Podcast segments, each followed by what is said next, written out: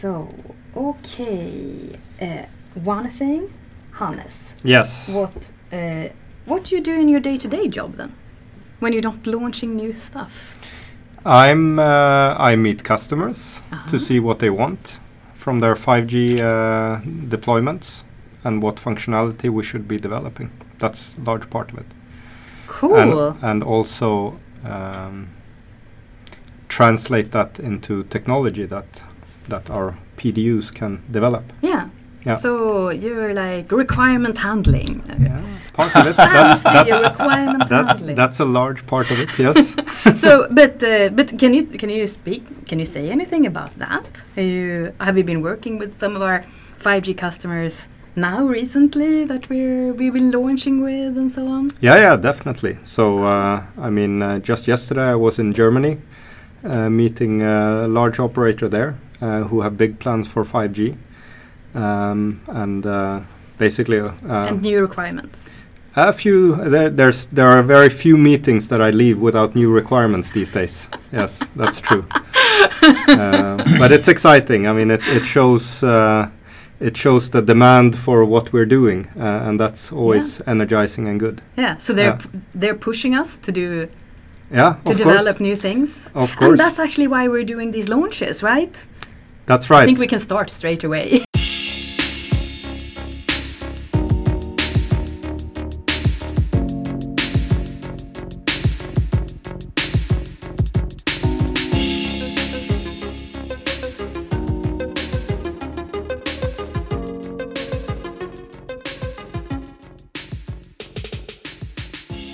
Welcome Hannes Ekström, Head of Product Line 5G RAN in Ericsson Networks.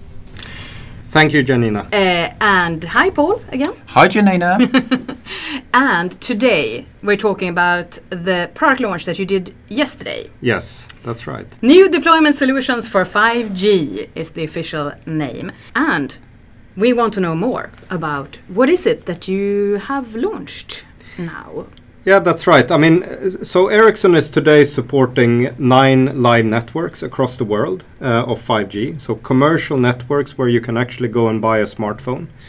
All of these. Mm. And we should say that those nine, that it's now June 18th. It's I'm June sure 18th. there's going to be a lot it, more. it changes. I, it actually did change uh, just I've- uh, it just also yesterday. changed over the weekend. Yeah. Yes, exactly.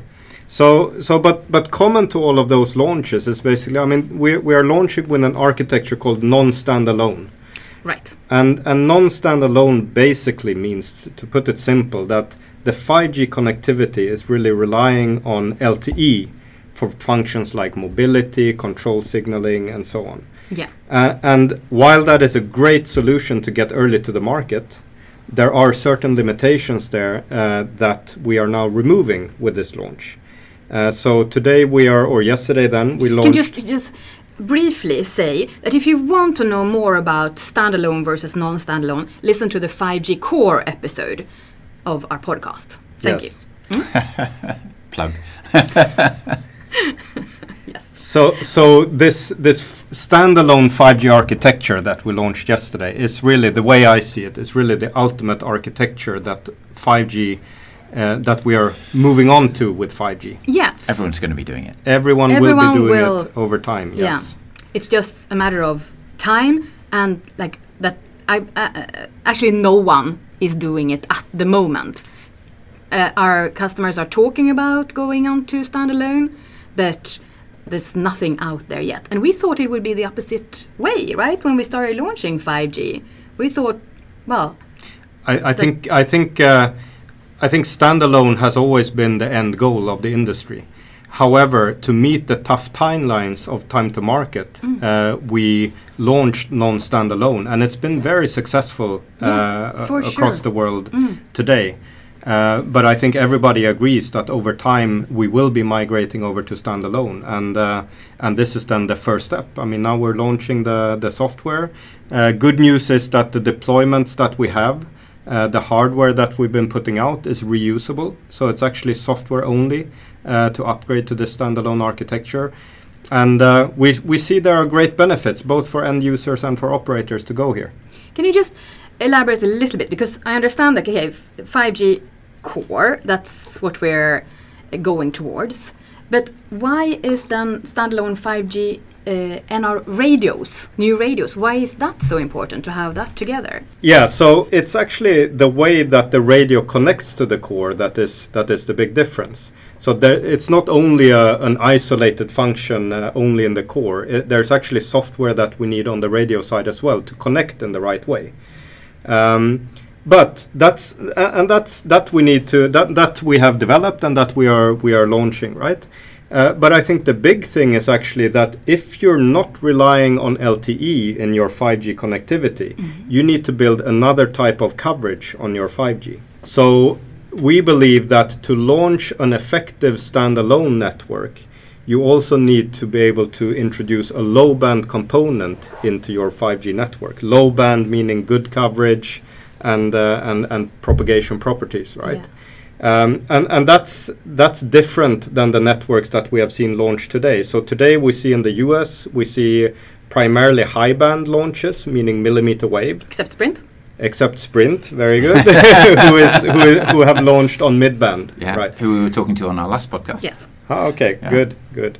And um, and then rest of the world, Europe, uh, Asia, and so on on uh, on mid band uh, uh mid band as well. Mm -hmm and and that's that's great for capacity because typically you have a lot of spectrum in those bands so you can get out a lot of capacity a lot of peak rates but if you want to go standalone and you can't rely on the LTE component you typically need to build a, a low band uh, uh, NR uh, frequency layer as well to, to get the blanket coverage in your in your coverage area. Mm.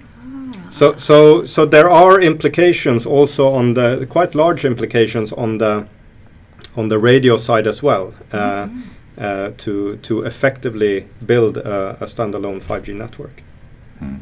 So, so that's you, you need that low band so you know to be able to give 5G mobile subscribers actual 5G network coverage. Yes. Instead of instead of spots of 5G with 4G in between. Mm.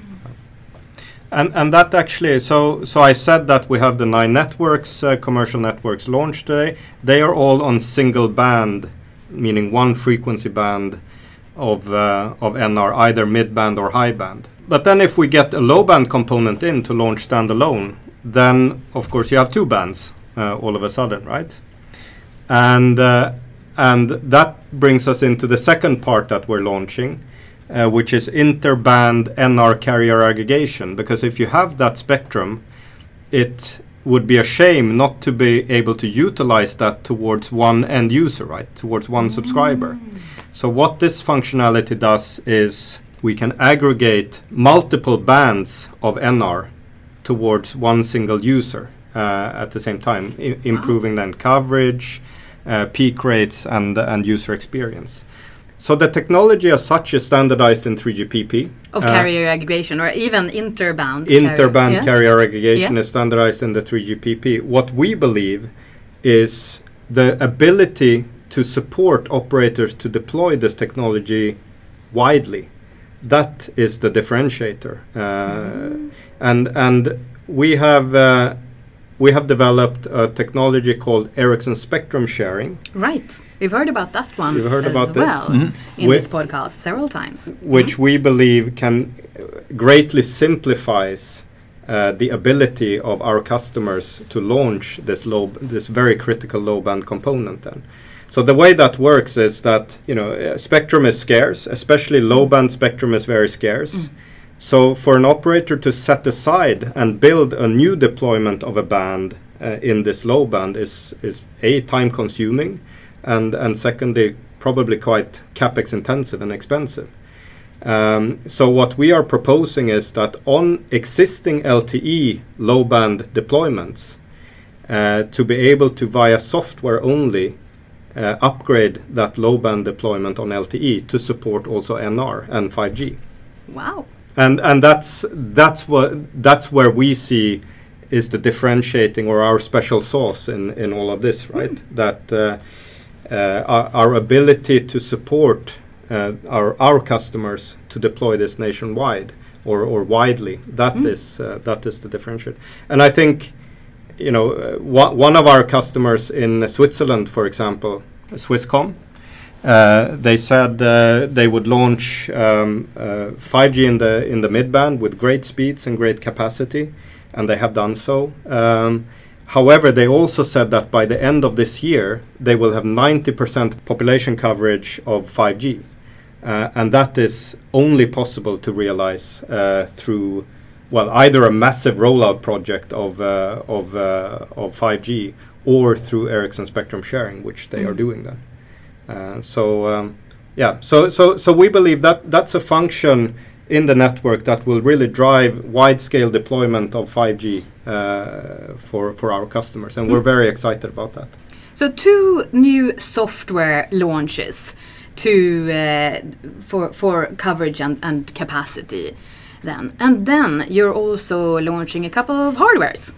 Yeah, that's right. So uh, I talked about the mid-band being very important globally, and we are complementing uh, then our mid-band portfolio uh, of, of radio hardware.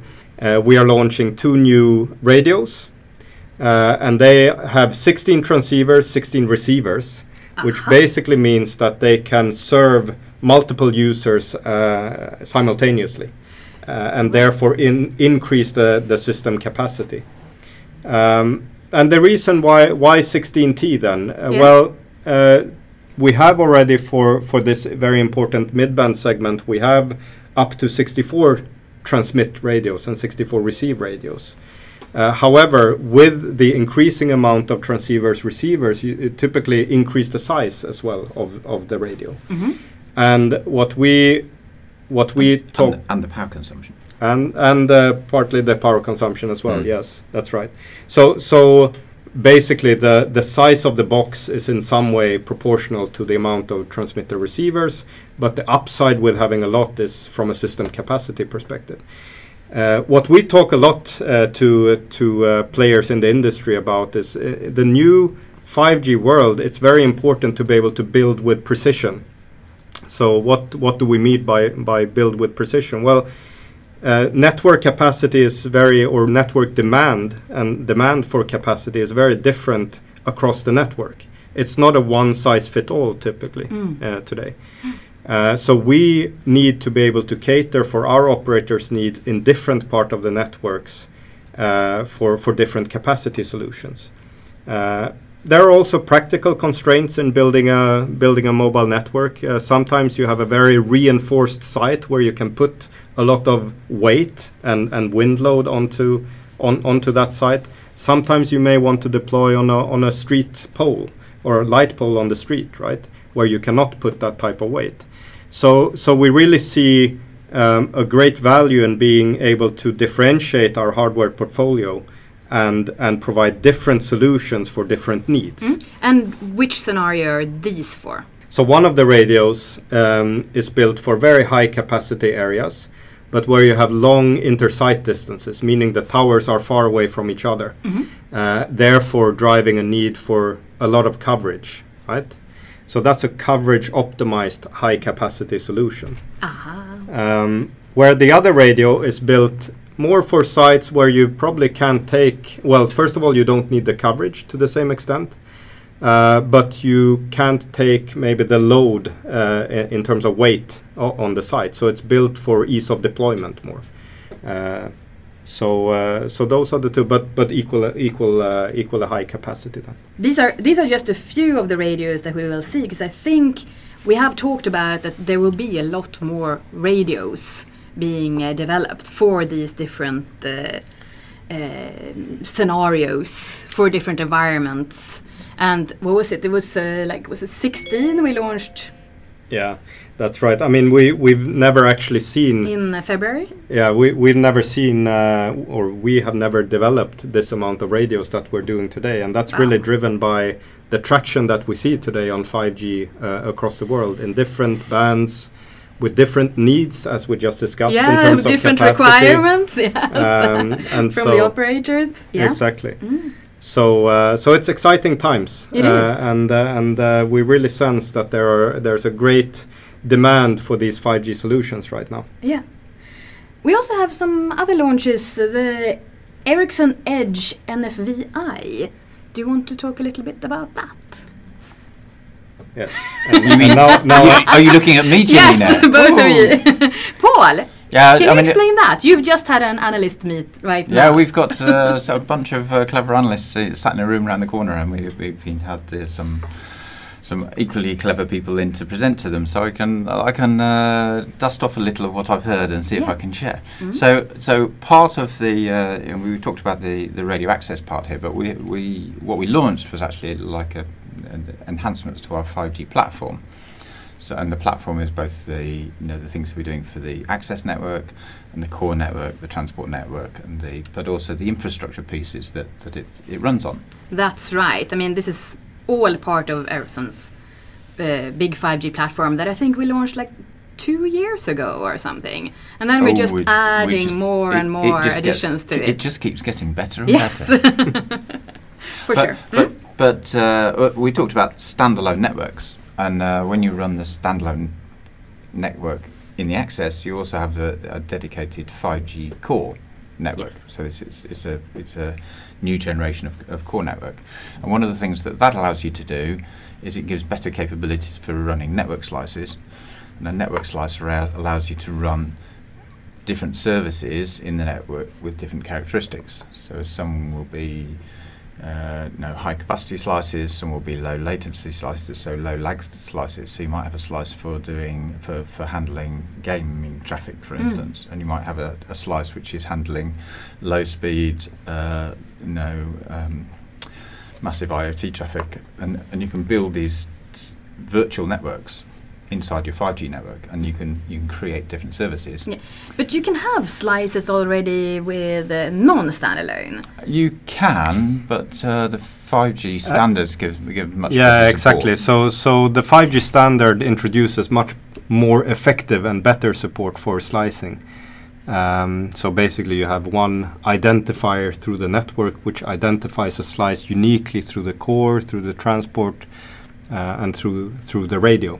So uh, it's actually yeah, it's it's one of the bigger benefits as well. But then this uh, NFVI launch today Yeah. also complements that from the from the core side, right? E- e- exactly. So, uh, one of the things with running network slices is that you're running virtual network functions, VNFs, uh, which is part of network function virtualization, NFV.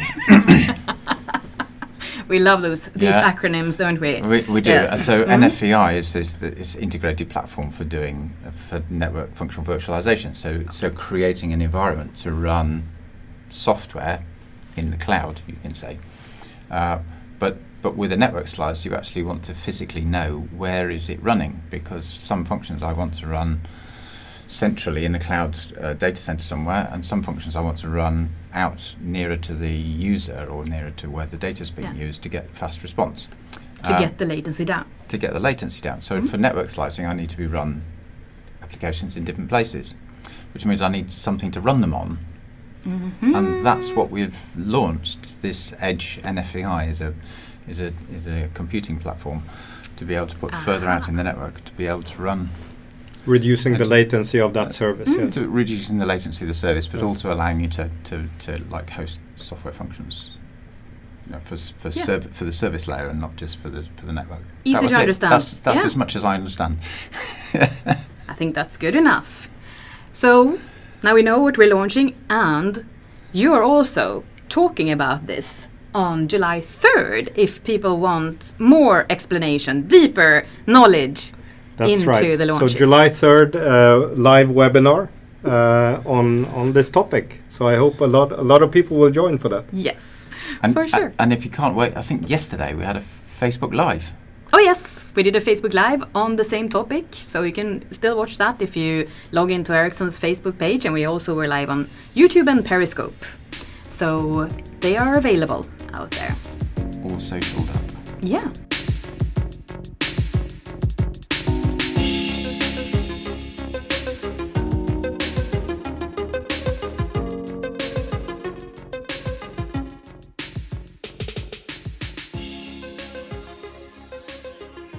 You see, I, I, I spent my weekend running, uh, running around Yeah, and that's Uh, uh, the long way round. yeah. You run you run around Mälaren. The Uh, yeah, it's uh, it's a 50 mile long lake Just started on one side, ran around the end, and then came all the way back to Stockholm. 50 mile. Is Yeah. that English mile or No, Swedish? English, English miles. Yeah. So it I was. don't even uh, know how that how far that is, Paul. Use the metric system. You mean like Swedish miles? Yeah. That's not metric. That's kind of semi-metric. No, it's not.